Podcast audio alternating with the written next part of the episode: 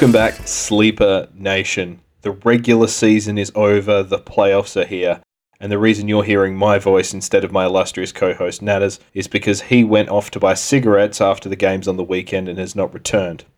If anyone sees him, particularly in the San Francisco or the Bay Area, please let us know. Obviously, that's hard. This is not a visual medium, um, but he is a handsome man of Middle Eastern appearance. Please just go up to him and, and say hello. I think he'd really appreciate that. Give him a hug uh, even in these COVID times, and tell him that we miss him here at the podcast. Uh, it's just not the same without him. But as always, when one of us is indisposed, we have super producer, host of Dynasty Wire, an all-around excellent person, Nick James, on the show, filling in. How you doing, man? Doing awesome, Sheehan. Yep. If uh, you see Natter out there, you might ask him, Dad, because uh, apparently he sounds like he's gone to the same place many a father has ventured and not returned. I think so. Um, and as I s- just go up to him, even if you see someone and think, "Oh, that look, that person looks like they could be called Natter," go up and, and say hello to them as well, uh, because I'm sure, like our our beloved co-host here, they would just enjoy physical human contact. but we're not here to talk about Natter and his um, physical human contact predilections. We don't have any justifiable overreactions for you. We did have an awesome episode lined up for you, which will be coming next week. I'm not going to spoil it for you, uh, but be sure to tune in. But we are going to have a bit of a chat about uh, the Dynasty off season as we sort of drift from redraft season into Dynasty season, and that's a subject Nick knows all about. And we are also going to tell you who is going to be winning the Super Bowl with our highly scientific NFL 21 22 season playoff bracket. Nope. The the most exciting part of the year if you're in Dynasty, which sounds weird. It's like wouldn't the games being played be the most exciting part? It's like no, it's all the off-season speculation and uh, you know finally having a full season worth of content to reflect on and you know use to try to make better decisions in the future. But uh, yeah, super excited for the off-season for sure. I 100% agree. Um, I'm I'm a big dynasty guy more so than redraft. I love this. I can't wait to um, dive into some rookie tape myself. Um, we'll get to a bit of a discussion on that in a bit, but um, I'm really having to use all my self discipline, of which I don't have much, to put that off to the end of the month to get some other side projects sorted uh, so I can really start to. Uh, to grind that tape and, and find some more players like last year uh, with Elijah Moore and Amon-Ra St. Brown that I, I really loved. So um, I'm excited to get into that, and um, we'll, we'll talk of that a little bit later in the show. But before we get into the excitement of this week's episode, don't forget head over to Twitter, follow us at Sleeperwire Show. If you want to join us at Patreon, it's patreon.com slash sleeperwire. We are a 100% charity podcast. That means uh, Nick and I are always dead ass tired for the love of the game. Not because we get paid to do it. We absolutely should be. Nick certainly should be. But this is all about raising money for charity. If you want to help us do that, then head over to Patreon, chuck in a few bucks, or just like, subscribe on your favorite podcast apps. You can do that in Spotify now, um, and just share our content where you can to get our message out there further. So let's dive into this bracket now, and um, we'll work out who is going to win the Super Bowl. Fairly simple concept here. We'll talk about the game and talk about who's going to win, and we'll we'll progress it. You and I have done bracket episodes before. Um, and I think, if memory serves, we came out with Rashaad Penny as the person to pick up for your waiver wire run to the playoffs, and I would have to say we were incredibly vindicated by that uh, that bracket process. Now, let's start with the NFC, shall we? We got the first game of the week, or the first game of the NFC is Cowboys, uh, the 49ers at Cowboys. It's a classic 90s rivalry. Um, the era, I mean, that was for the, the early 90s. They were the Super Bowl uh, before the Super Bowl, really. And often those games were bigger than whoever was going to beat the Bills in the playoffs. So um, this this really is a throwback. Who do you like in this one? The Cowboys defense is is good, and as is the 49ers. It sure seems like they, they want to roll out Jimmy G if uh, the possibility is there. Um, I think that you know gives them a chance. I know uh, the Cowboys are at home, but with that being said, I'll start off with an upset. I think maybe the, the 49ers able to push past the Cowboys there. I think the 49ers too. This could go either one of two ways. The 49ers are either exhausted from their win over the Rams last week, uh, their awesome win over the Rams, or they come out firing high on their own supply, as it were, and really make it difficult for the Cowboys. I think they could upset the Cowboys here as well if they can get the ball out quickly. That kind of negates the Cowboys' big play defense. Um, obviously, the Cowboys can kind of keep up with anyone as well. San Francisco being a little bit shonky. Uh, I would expect this to be pretty high scoring. I'm expecting maybe four touchdowns at least per team. I, I'm going to agree with you and say the 49ers advance, though. Next up is the Cardinals and the Rams. It's an NFC West battle here. I think it's the Rams. The wheels have kind of fallen off the Cardinals, or the wings have fallen off the Cardinals, as it were. Uh, and I think the Rams, smarting from last week, they look the goods to me and have all season. Yep, I'm probably gonna have to agree with you there. With uh, potentially maybe Cam Akers as soon as Cam Akers went down in the offseason, that was my number one tote as far as a buy in dynasty. If you're, you know, already looking forward to the next year and know this isn't your year, that Cam Akers could be bought. A lot of people really scared of the Achilles, but uh, as said on the dynasty wire there, a lot of that I felt was based on dated medical information. And, you know, we as fantasy players, you know, not many of us are doctors. no. And there's been, you know, athletes in multiple other sports that have bounced back from Achilles injuries and been fine afterwards. And, you know, you see little, various little hype videos on Twitter that Cam Akers looks good in practice and then finally gets a little, a little bit of limited work last week. I'm just hoping for all my Cam Akers shares that he just blows up here in the playoffs and vaults himself right back into the first round of dynasty startups. I'm not sure that um, he's going to dazzle us with the um, some of the production we might have expected this year, but it'll be a good story if he can get back and to play well uh, and to play a meaningful role for the Rams. And I, I really hope we see that. Um, I always enjoy when a player defies medical um, I guess medical advice, well, probably not defies medical advice, but perhaps defies medical knowledge mm-hmm. to get back quicker and, and play in a way they uh, they couldn't before. So best of luck to Cam Akers as far as I'm concerned. Bada bang. And that leaves the Buccaneers at the Eagle, uh, the Eagles at Buccaneers. This should be a pretty easy win for Tom and his mates. You'd think. If you think the NFL is scripted, then they're definitely not going to have the Buccaneers losing in the first round to the lowly Eagles. So. Uh, I think for Tom Brady and his legacy, he most certainly will advance if the, the league has anything to say about it. The Eagles are a very good rushing team, and although that's kind of a strength of the Bucks, you have been able to run on the Bucks the last month of the season. I don't see a world where the Eagles control the ball enough to win, but I could see them shortening the game and maybe they don't get blown out. You know, don't forget that the uh, the Bucks are fairly decimated on offense they really have Brady and Evans and, and Gronk and not a lot else. Fair play, they are two first ballot Hall of Famers and a very, very good wide receiver will probably end up there himself, but they are not the all conquering dynamic Bucks that we have seen this season. But for me, it's still the Buccaneers. Yep, no Godwin, no AB, not as good in the pits where it used to be a palace for the Bucks. yep, the Buccaneers, they're not just on the side of your bucking head, they're in the second round of the playoff. we cross to the AFC and we start. Let's start with Steelers at Chiefs. This is the game we didn't think we'd see. The corpse of Big Ben is just going to get put to the sword by the Chiefs here. This is the fairy tale I don't think anyone wants. Um, is is more Ben Roethlisberger. He's not playing entertaining football. He's an odious human being, uh, and I think the Chiefs are going to wipe their bottom with the Steelers. Though the Steelers' name might imply that they would steal the W, I think this is uh, likely Big Ben's retirement party. I think so as well. Now, the Raiders visit the Bengals. The Bengals are the hottest team in the league at the moment, as far as I'm concerned. The Raiders, gutsy. This is the fairy tale I think people would want to see making a deep playoff run. I don't see them overcoming the firepower that the Bengals have on offense.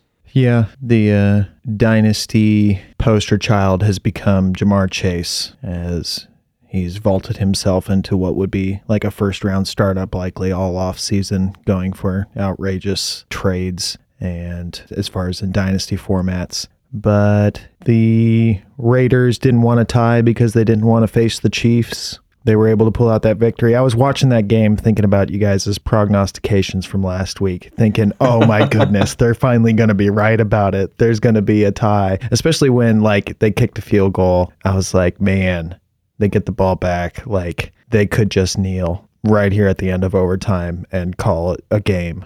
But yeah, I guess they were thinking about it, but then realized they'd have to play the Chiefs, and they're like, uh, no, never mind. We want to win.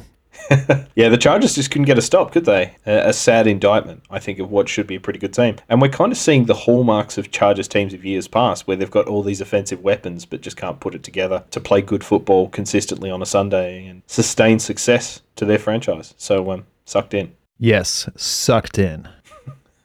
and the last AFC game we've got here. It's not chronologically the last. Uh, this is a Saturday nighter. This is Patriots at Bills. They are 1 1 on the season. The Patriots won in Orchard Park in shambolic conditions. The Bills then won in Foxborough in a game that I felt that the Patriots didn't play particularly well, but neither did the Bills. And I think the Patriots sort of played a fairly vanilla defense, fairly vanilla offense to not show their hand in case they met again in the playoffs. This game's in Orchard Park. There is snow predicted, which I think works in the Patriots' favour. I'm obviously going to say the Patriots win this one. Uh, how do you feel about it? I know you probably want to lean the Patriots, being that they are uh, your favorite there. Uh, this one's for Florio. I'm gonna go with the Bills.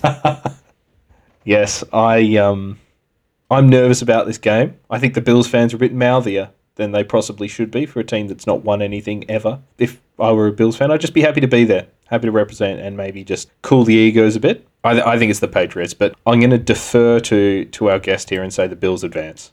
Uh, that is the more likely result, I suppose, but um, you heard it here first. If that's not how it transpires, now we'll work our way back across. We have the Bengals at Titans, and I think this could be a very, very good game. Good game, but I would absolutely love to see the Bengals advance here. And I, I understand the Titans did lock up that number one seed. Going to be tough. Uh, tough matchup for sure. The Titans are as unconvincing as a number one seed could be. It's kind of surprising. It's uh, if you're ranking the teams as far as power rankings, I don't think anybody would have the Titans as the top two in the playoffs. But here they are. They are indeed. For me, it's the Bengals again, the unstoppable juggernaut at this part of the season. We should see Derrick Henry back, but what he's going to look like with plenty of rust on the chassis this time of year, coming off the injury. If the Bengals can slow him down, uh, I don't think the Titans have enough to get past them, particularly if the, the Bengals really take to the skies, which leaves us the Bengals advancing. And we have the matchup I think everyone wants for the AFC Championship, or probably everyone's AFC Championship preseason Bills at Chiefs. Yeah, I would like to see the the Chiefs pull it together in advance here. Uh, it did seem like Kelce got dinged up last game. Do you know anything about that? It's on my radar that both Kelce and Hill have been limited. They're kind of the walking wounded at the moment. I think if the Chiefs had got that number one seed, the week off would have done them a world of good. I don't expect the Steelers game to be particularly difficult, but in saying that, the Steelers defense plays hard. It might be an easy win, but there's going to be some sore bodies after that. So, well, that leaves me to say I think the Bills get up here over the Chiefs. Um, if it's flipped, well, it wouldn't be flipped if uh, if the Patriots won. They would be playing the Titans. The Bengals would be playing the Chiefs. I think the Bengals have the Chiefs measure, uh, as we saw the other week. Although that was on the strength of a, a wicked Ja'Marr Chase performance, um, I still like the Bengals here. So, who are we advancing from this game, though? Is it the Bills or the Chiefs? Uh, we can split this tie with the Bills. Let's go the Bills then. And in the NFC, we have Jimmy G going to Lambeau uh, to play the Packers. I think um, this is the, the Packers probably cruise here and get this. Yep, this is the last dance for the Packers. So I, I think they're going to be tough to beat any of these games here. I am not convinced. I think Rodgers and Adams return next year to Green Bay, particularly if they come close and don't win at all. I think we see them come back again. So I've got the Packers advancing here too. I just don't know that the Niners have enough to uh, to back it up two weeks in a row over the Packers, and that leaves us with Rams Bucks. Again, for me, it's the Rams here running all over, possibly literally, possibly metaphorically, the um, the walking wounded Bucks. Yep, hard to argue with it. Man, if the Bucks happen to win the Super Bowl, you think Brady retires? He's still got at least a year left, right? oh, I think he would come back and do it again. Although, I guess the only thing he would have to prove is winning it three years in a row. hmm So I think we see him again next year either way. And he's always said play till he sucks. He's still playing very, very good football. As long as they keep those pieces around him, I can't see why he wouldn't keep playing there. Yep. And often the playoffs is who's healthy at the end of the season, and that the Bucks are not. So I'm with you there with the Rams. I could see Arians walking away after this season. I think between his advancing age, having picked up a ring, uh, the Antonio Brown situation, and particularly if a team wants to poach Byron Leftwich, he might say that it's time for him to go and, and Leftwich could take the team over, or Todd Bowles for that matter. I, I think this could be Arians' last ride, but I, I don't think it's Brady's.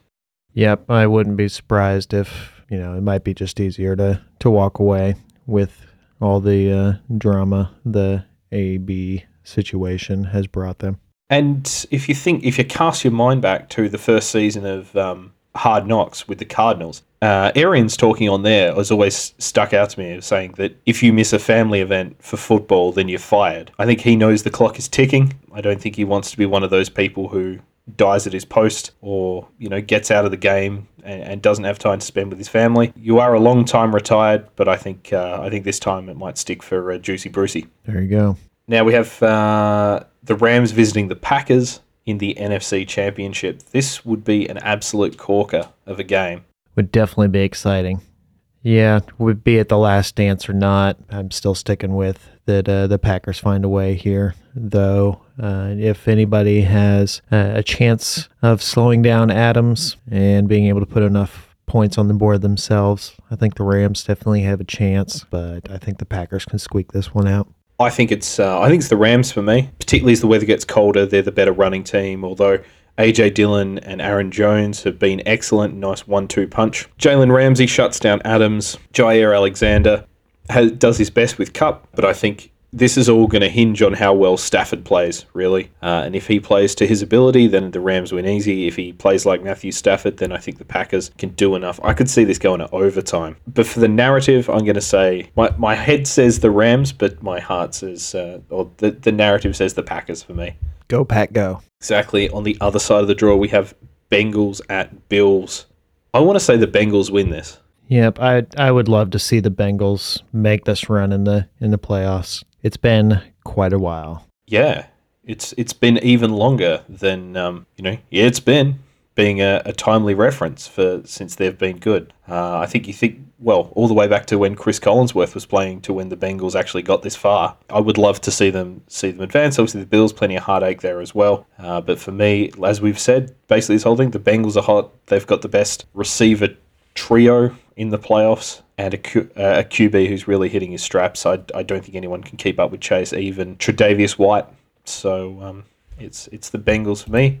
I think the Bills not only break tables but break hearts. this gives us a Packers Bengals Super Bowl. Love it. I don't think the Bengals could do enough to stop Rodgers, but I'm not sure Green Bay could do enough to stop the Bengals. But I think big game experience has to count for something. Elite play has to count for something. I think the Packers win it if it's Bengals Packers. If this what it ends up being, it's going to be a super exciting Super Bowl because I'd imagine there'd be a good amount of points scored there. But I would I would love for Rodgers to bring back the title celebration. I think so as well. I'm going to save this, and we can uh, we can come back to that and see how we did. Uh, as with all playoff brackets, if you get even the first one wrong, you're stuffed. Good luck to all those people out there, anyway. Yep, either we're right or sucked in. Sucked in, exactly. And some actual fantasy football advice here is if you are playing the fantasy playoff challenge where you get points depending on how long players have been in your teams, the Adams Rodgers stack is a must have for me for those double points that first week of the playoffs. Oh, that second week of the playoffs.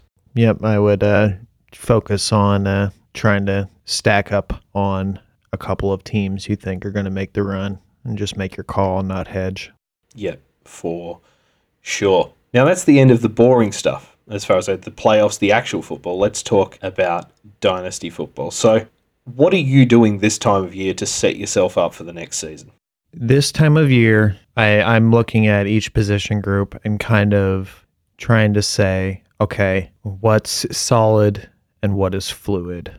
So, like, if we're looking at like the quarterbacks, I'm identifying the ones with risk of replacement or risk of being moved and trying to take advantage of perception where possibly players have been boosted by their fantasy playoff performance, or maybe players are discounted due to their fantasy playoff performance. Like Dalvin Cook, for example, puts up 13 yards in your championship game. There's going to be people that are very angry at Dalvin Cook. Like I'm reading responses to various things on Twitter. It's like, how can you trust this guy when he wasn't there when you needed him most? And that kind of logic just doesn't make sense. Yeah. Because this player, when they perform or when they're hurt or when they're on the COVID list, has nothing to do with their value. But in some people's eyes, it will affect their value. Like, you know what? I'm you, Dalvin Cook, you're dead to me. You know, you let me down, you're dead to me. So uh, potentially maybe buying low on studs who underperformed at the end of the season, who still have a positive outlook. Maybe Dalvin Cook isn't the best example, considering he's uh, uh, uh up there in age as far as uh, running backs are concerned, but taking advantage of situations like that. Yeah, I mean it's a bit of the uh, the Jesus and the footprints in the sand story, isn't it? Where you're like, where where were you when I needed you most? in this case, Dalvin Cook was not the, the M Night Shyamalan twist. If you're not uh, familiar with the story, is that there, when there's only one set of footprints, that uh, it was Jesus doing the heavy lifting. Uh, you weren't on your own at all. It was then I carried you. Yeah, exactly. That is not the case with Dalvin Cook, uh, sadly. But you're right; they're the they're the players to target. Joe Mixon didn't have a great fantasy playoffs despite a very good season. Mm-hmm. Sneaky young as well. He's only 25. Mm-hmm. Um, he'll be 26 next season, but he would be uh, potentially a player to target as a as an old man discount, as far as I'm concerned. I'm gonna I'm gonna throw some names at you. Uh, these are all questions I've been asked in the the last day by the same gentleman. In fact, uh, what I think of these players. Diontae Johnson asking whether he is a hold or a sell as far as I'm concerned, he's at peak value at the moment. That situation in Pittsburgh is almost as fluid as any in the league. Uh, how do you feel about his prospects with a different signal caller next season? Well, he has been somewhat elevated by a massive amount of targets from check down Charlie Roethlisberger himself. Um, I think if you ask people where they have him ranked, most people are going to have him in just inside their top 12. So there's not a whole lot of room to go up from there as far as value is concerned. So even getting out as a break even is likely a safe investment because it's not like you're going to have sold too low. Yeah. Because you're getting out at a wide receiver one value. There is some inherent risk that they end up with a rookie QB and it's you know, struggle bus all next season and the wide receivers struggle because of it. But with that still being said, even though it hasn't been Juju here for the second half of the season, he turned down money from like the Chiefs to come back to Pitt. I'm curious if he goes somewhere else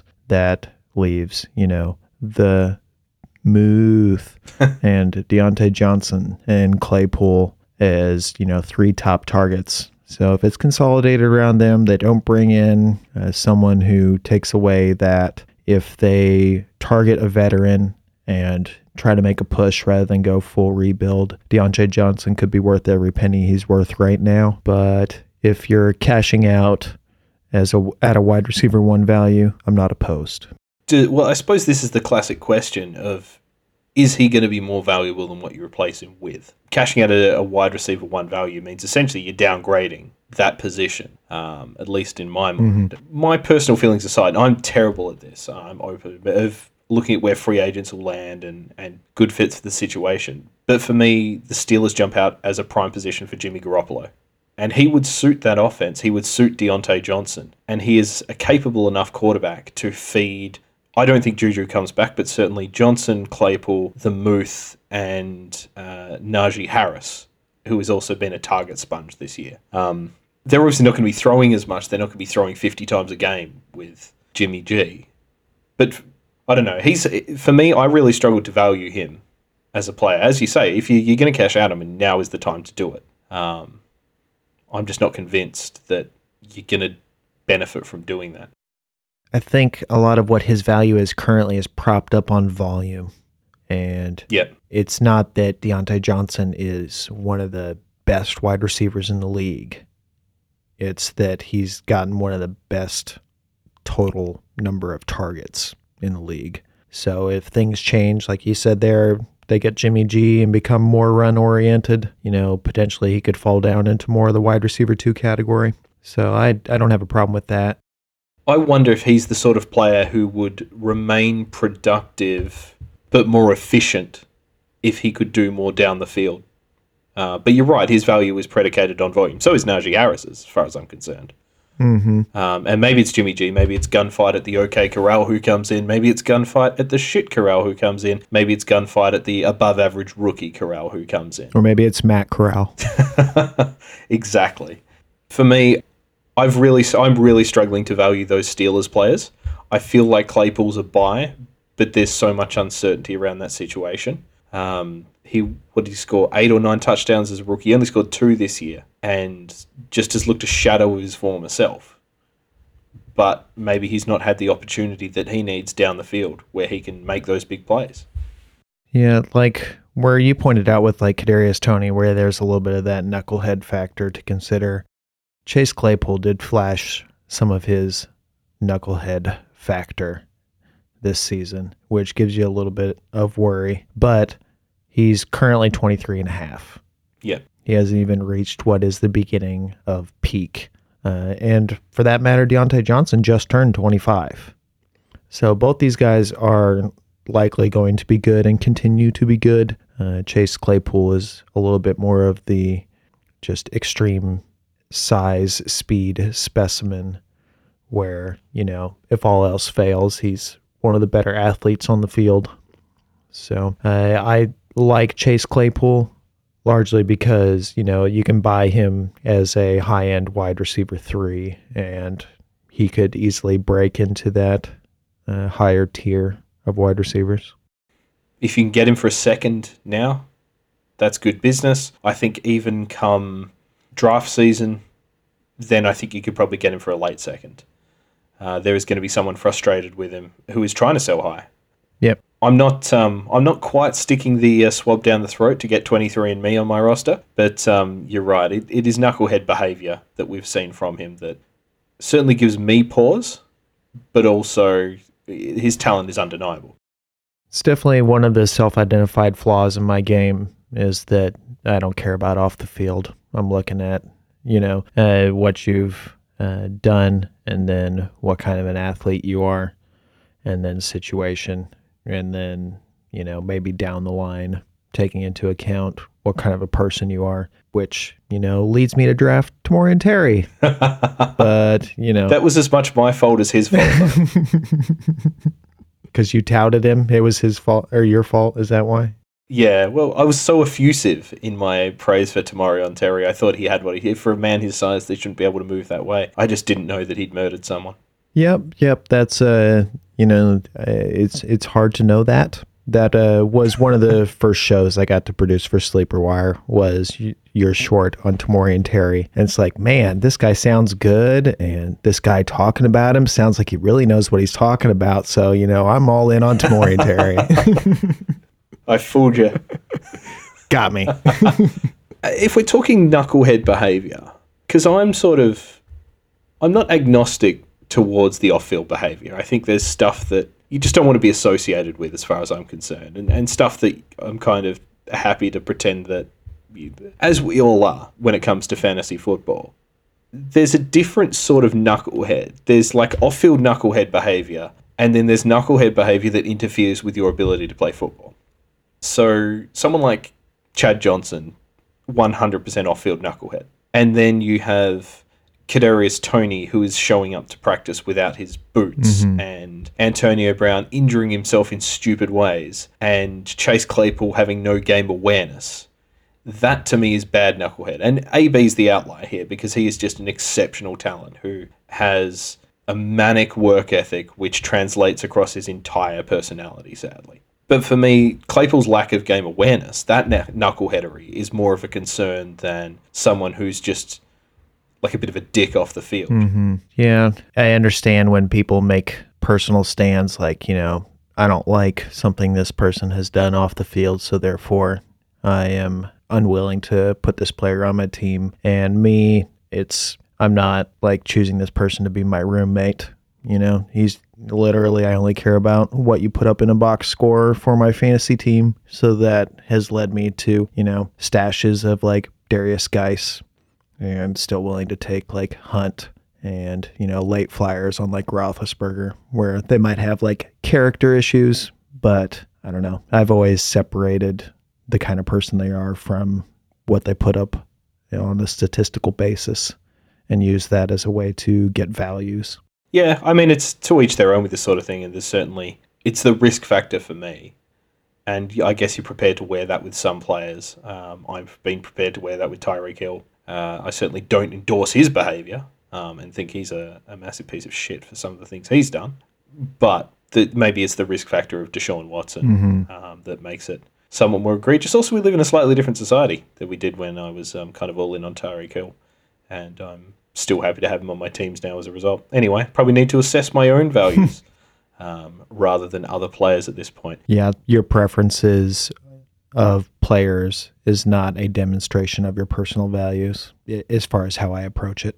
Yeah, absolutely. It's like the classic, you know, tweets are tweets are my opinions only uh, sort of attitude. But um, you know, to each their own and how they they run their fantasy team, and that's you know that's all I guess we can say on the matter.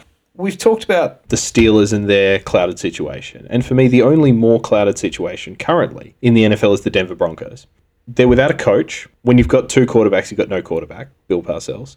They will have a new owner sooner rather than later what does this mean? Oh, well, I safely assume we're Melvin Gordon's out of town, so Javonte Williams uh, should ascend to be the lead back there, and, and that's good news for everyone believes in him. Where does that leave us with Courtland Sutton and Jerry Jeudy, though? Boy, I was looking at Courtland Sutton too. He put up some awesome games at the beginning of the season, as far as from a fantasy perspective, and it has just been diddly squat since. Uh, Jerry Jeudy coming off the high ankle, still just not reaching what you would have hoped he would ascend to, taking that like Ja'Marr Chase, Lamb leap in value as far as from a like a dynasty perspective. During the draft, you know, it's like man, they're they're going to get Rodgers. You know, if you're doing early best ball drafts, you should stack Rodgers with Broncos wide receivers, and then obviously that didn't happen. It's like, oh, they could take Justin Fields. Nope, that didn't happen. So we go into this offseason with a similar approach, probably to the Broncos. Is that do they get one of these free agent quarterbacks? Do they trade for a quarterback? Do they draft a rookie quarterback? I don't think their starting quarterback is on the roster. So it makes them each of the wide receivers in that group have a bit of a question mark. it, it is a difficult time, difficult time to judge. I tend to agree that their starting quarterback, or at least the, the quarterback who will start the majority of games for them, is not on that roster. I could see a situation where Wilson and Carroll, that relationship just reaches its absolute nadir. They part ways. Wilson goes to Denver, and Carroll, who likes a, a safe set of hands under center, gets Teddy Bridgewater to be his Teddy Bridgewater to be his guy hmm. there. I don't really see anyone else going after Teddy. I don't know where would be a good fit for Drew Lock, and I don't know who else Denver would pursue or who would be available. I don't think they'd be in on Derek Carr if he somehow came up. I think if they were going to go for Jordan Love, they may as well stay with Drew Lock. And as I say, I, I think Jimmy G is is heading east. Throw a couple of names out there: Mitch Trubisky, free agent. Marcus Mariota free agent. Yeah. I think if either one of them happen to land a starting gig, they could be someone who jumps from borderline irrelevancy to suddenly having a ton of value, especially in like a super flex league.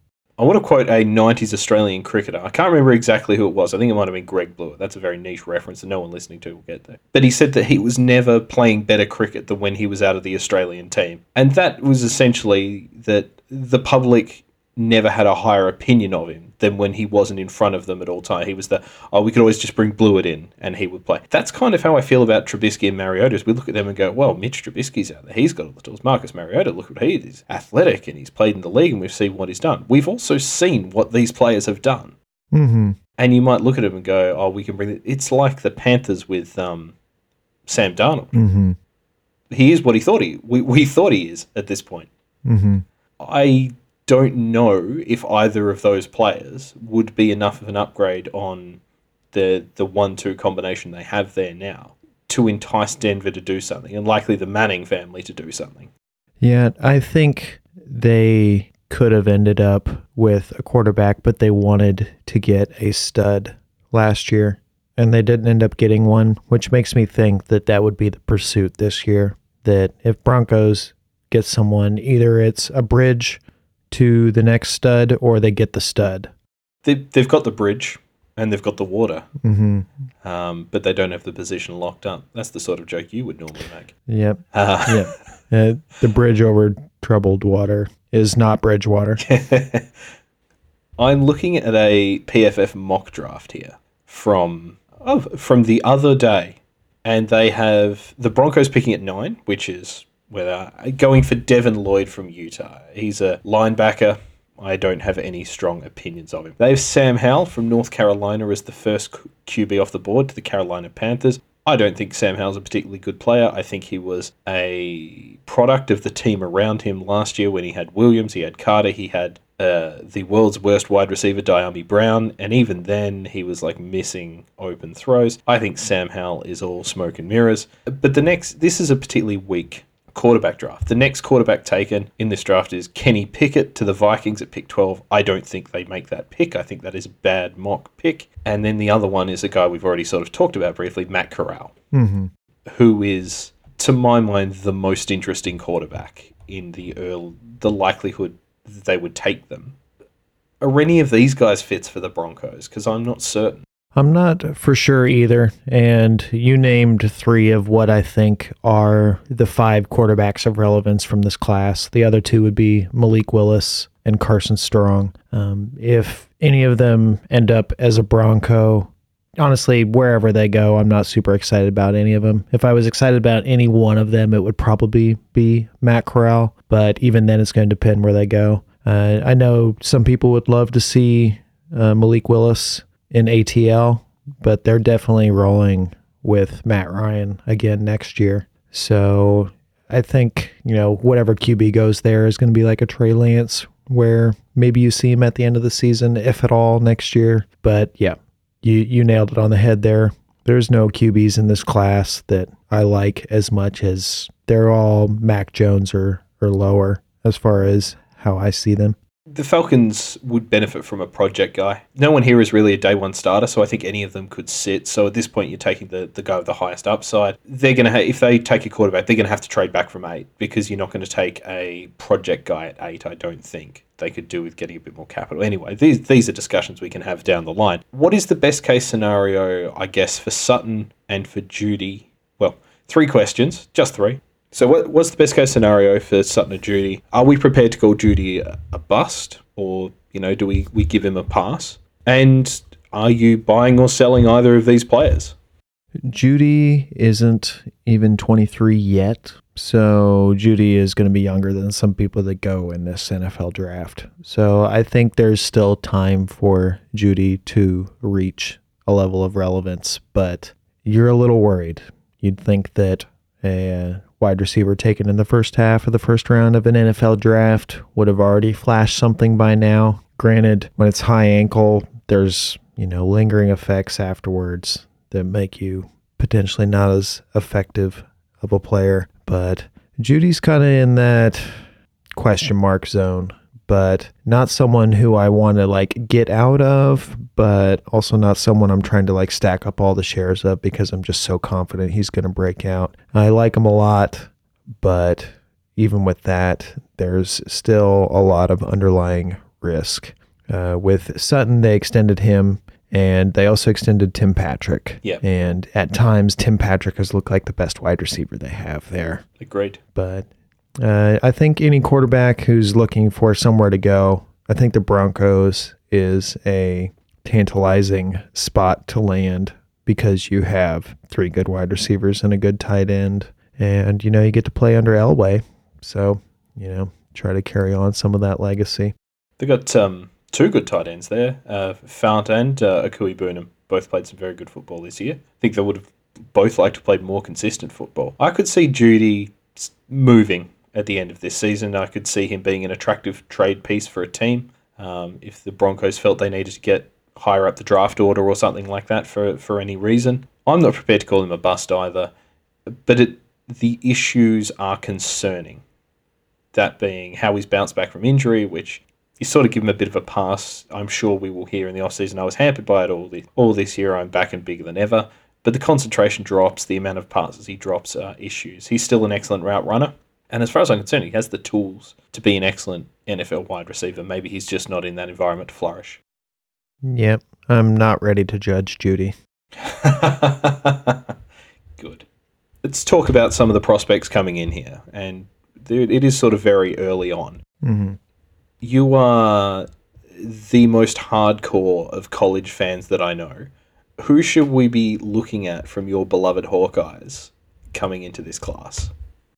Tyler Linderbaum uh, still might come back, but if he doesn't, he's going to be one of the best centers in the draft. Now, centers are often not players that are selected highly in the first round of the NFL draft, but there still is a good chance that he goes in the first round of the NFL draft. Anyone needing interior offensive line help, he's going to be someone to help. But this is a fantasy football podcast, and the only relevant fantasy football player coming out of the Hawkeyes is Tyler Goodson. We talked at the preseason a little bit about Mekhi Sargent on the Titans, like, oh, maybe, maybe, maybe, maybe. And my response was basically to temper expectations because he was playing second fiddle to Tyler Goodson, who skipped the bowl game because he was declaring for the pros. Even then, Tyler Goodson is probably someone who I currently have ranked as like an early fourth round rookie pick. So, uh, not a whole lot that I can tout from the Hawkeyes. We don't have a tight end going pro this year, so not a whole lot to hang my hat on.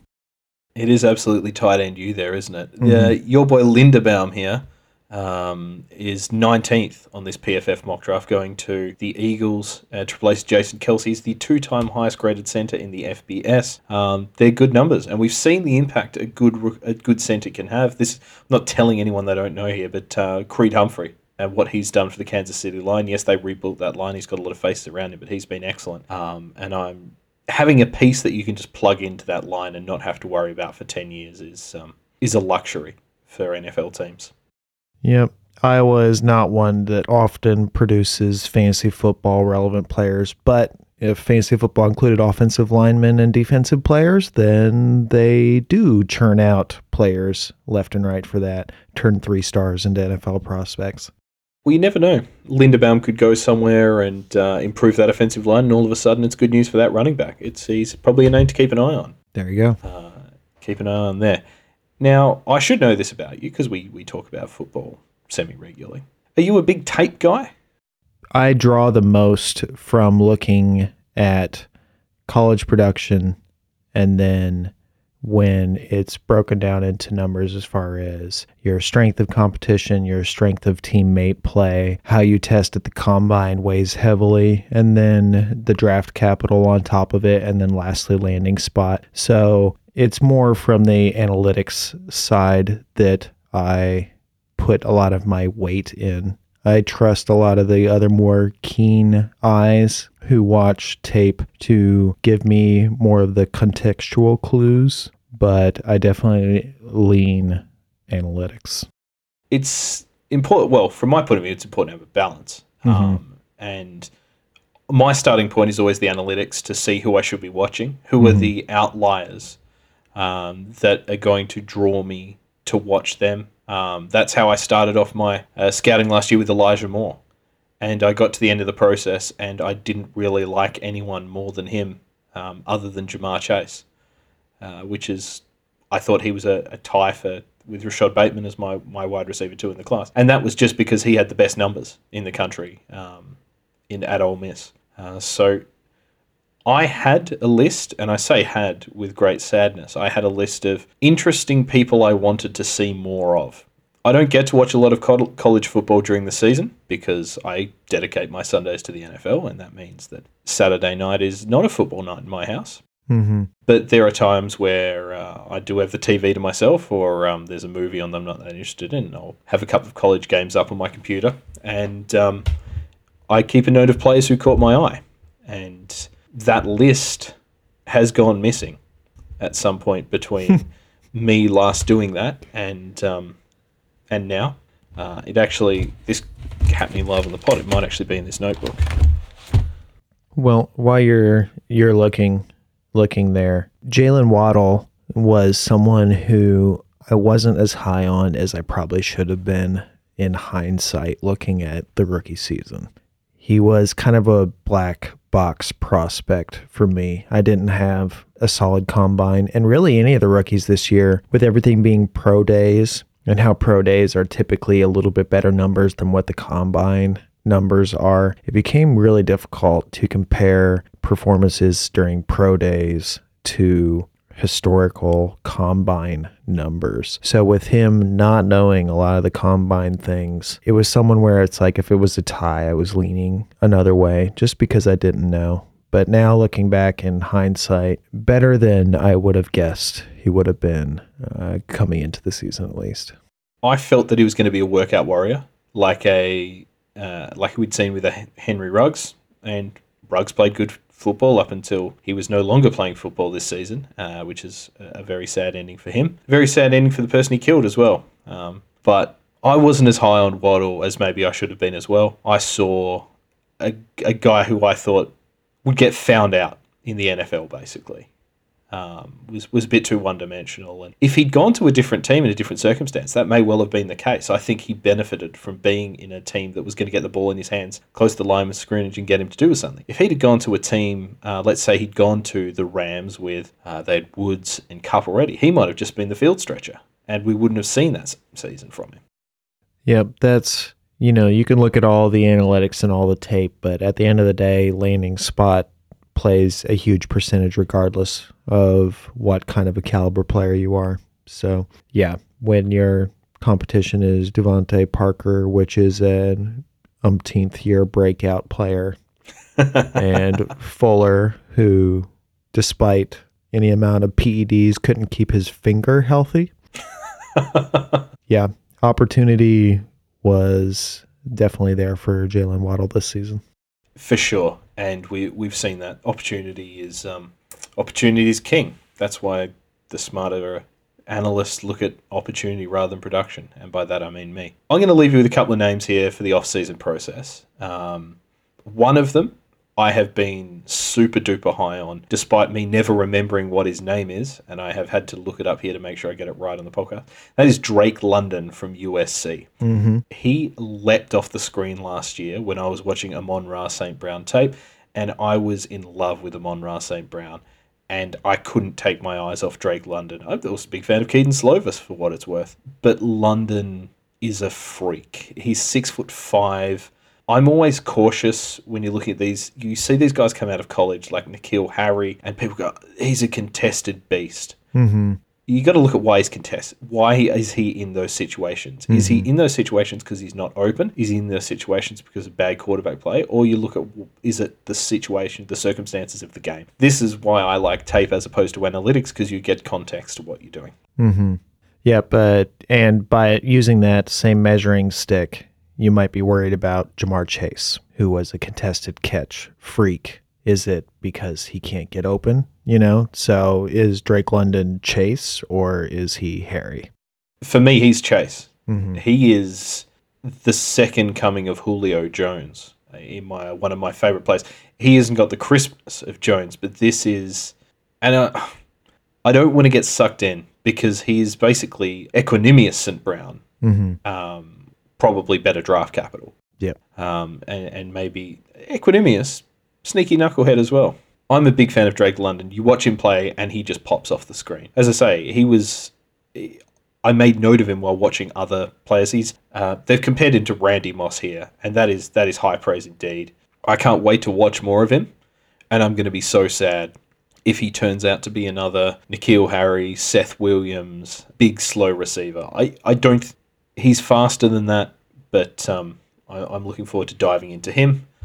Uh, I'm looking forward to seeing more of Jahan Dotson from Penn State, who had an excellent season 91 catches, 1,182 yards, 12 touchdowns. Slot guy, but he is like a modern wide receiver. Put him between the hash marks and get the ball in his hands. I see a little bit of um, little bit of Deebo Samuel. He's not quite as good ball in hand as Deebo, but Deebo Samuel, AJ Brown, think that sort of receiver. Looking forward to seeing him. And my absolute favorite receiver, my who the hell is this guy moment of the season, is actually a guy who isn't coming out till next year. That is Jordan Addison from Pitt. That hmm. kid is special. I can't remember what it was that made me jump off, the, made him jump off the screen so much, but I couldn't take my eyes. He is the Ja'Marr Chase long underneath play that goes to the house. Beautiful one grab hands. Like he is going to be the wide receiver one next year. The quarterback play will slip. He won't have Kenny Pickett, but he is he's an excellent player. So I'm looking forward to seeing more of him. And I don't normally delve into the running back space. I'm just not a good judge of what makes a, a running back productive or not. But Kenneth Walker is another mm-hmm. name that jumped onto my who the hell is that guy list this year. Uh, I was super impressed with him, and he is someone I will be targeting in the back end of my first rounds of, of drafts, I think. So, uh, in response to the guys listed there, Drake London, I'd love to see the Eagles take another wide receiver in the first round and end up with Drake London. I think that would be a, a fantastic compliment, and they can just forget JJ Arcega Whiteside and pretend like that pick never happened there. But uh, that would be awesome to see Eagles take them him with one of their first round picks there. He did break his ankle at the beginning of November. Yeah. So we haven't had the second half of the season to see what Drake London can do, but I still think there's a good chance he gets that first round draft capital. And when you get that with a wide receiver, that's often a pretty solid bet as long as the Raiders aren't the one picking you. you said Jahan Dotson, and he's I've been doing mocks with Roto Underworld and he's been anywhere from a late first to a mid early second. And he's, I think that's appropriately valued. Someone uh, who uh, I'm, I'm interested to see what he tests out at there, but uh, definitely another interesting player. I don't know anything about Addison. I don't have a whole lot to tell you there. But if you watched the national championship game, you saw the sibling of Dalvin Cook and James Cook looking like Dalvin Cook at the collegiate level. Uh, he's someone who could be next year's Elijah Mitchell, the guy who goes at the ends of seconds or in third rounds, who, given the uh, a good landing spot, could be an interesting player for sure. And uh, worth noting as well that um, James Cook, Australia's equivalent of Christopher Columbus, in that came to the country, didn't really know what was what, displaced the uh, the native peoples, and is just sort of regarded as, as a bit of an asshole these days.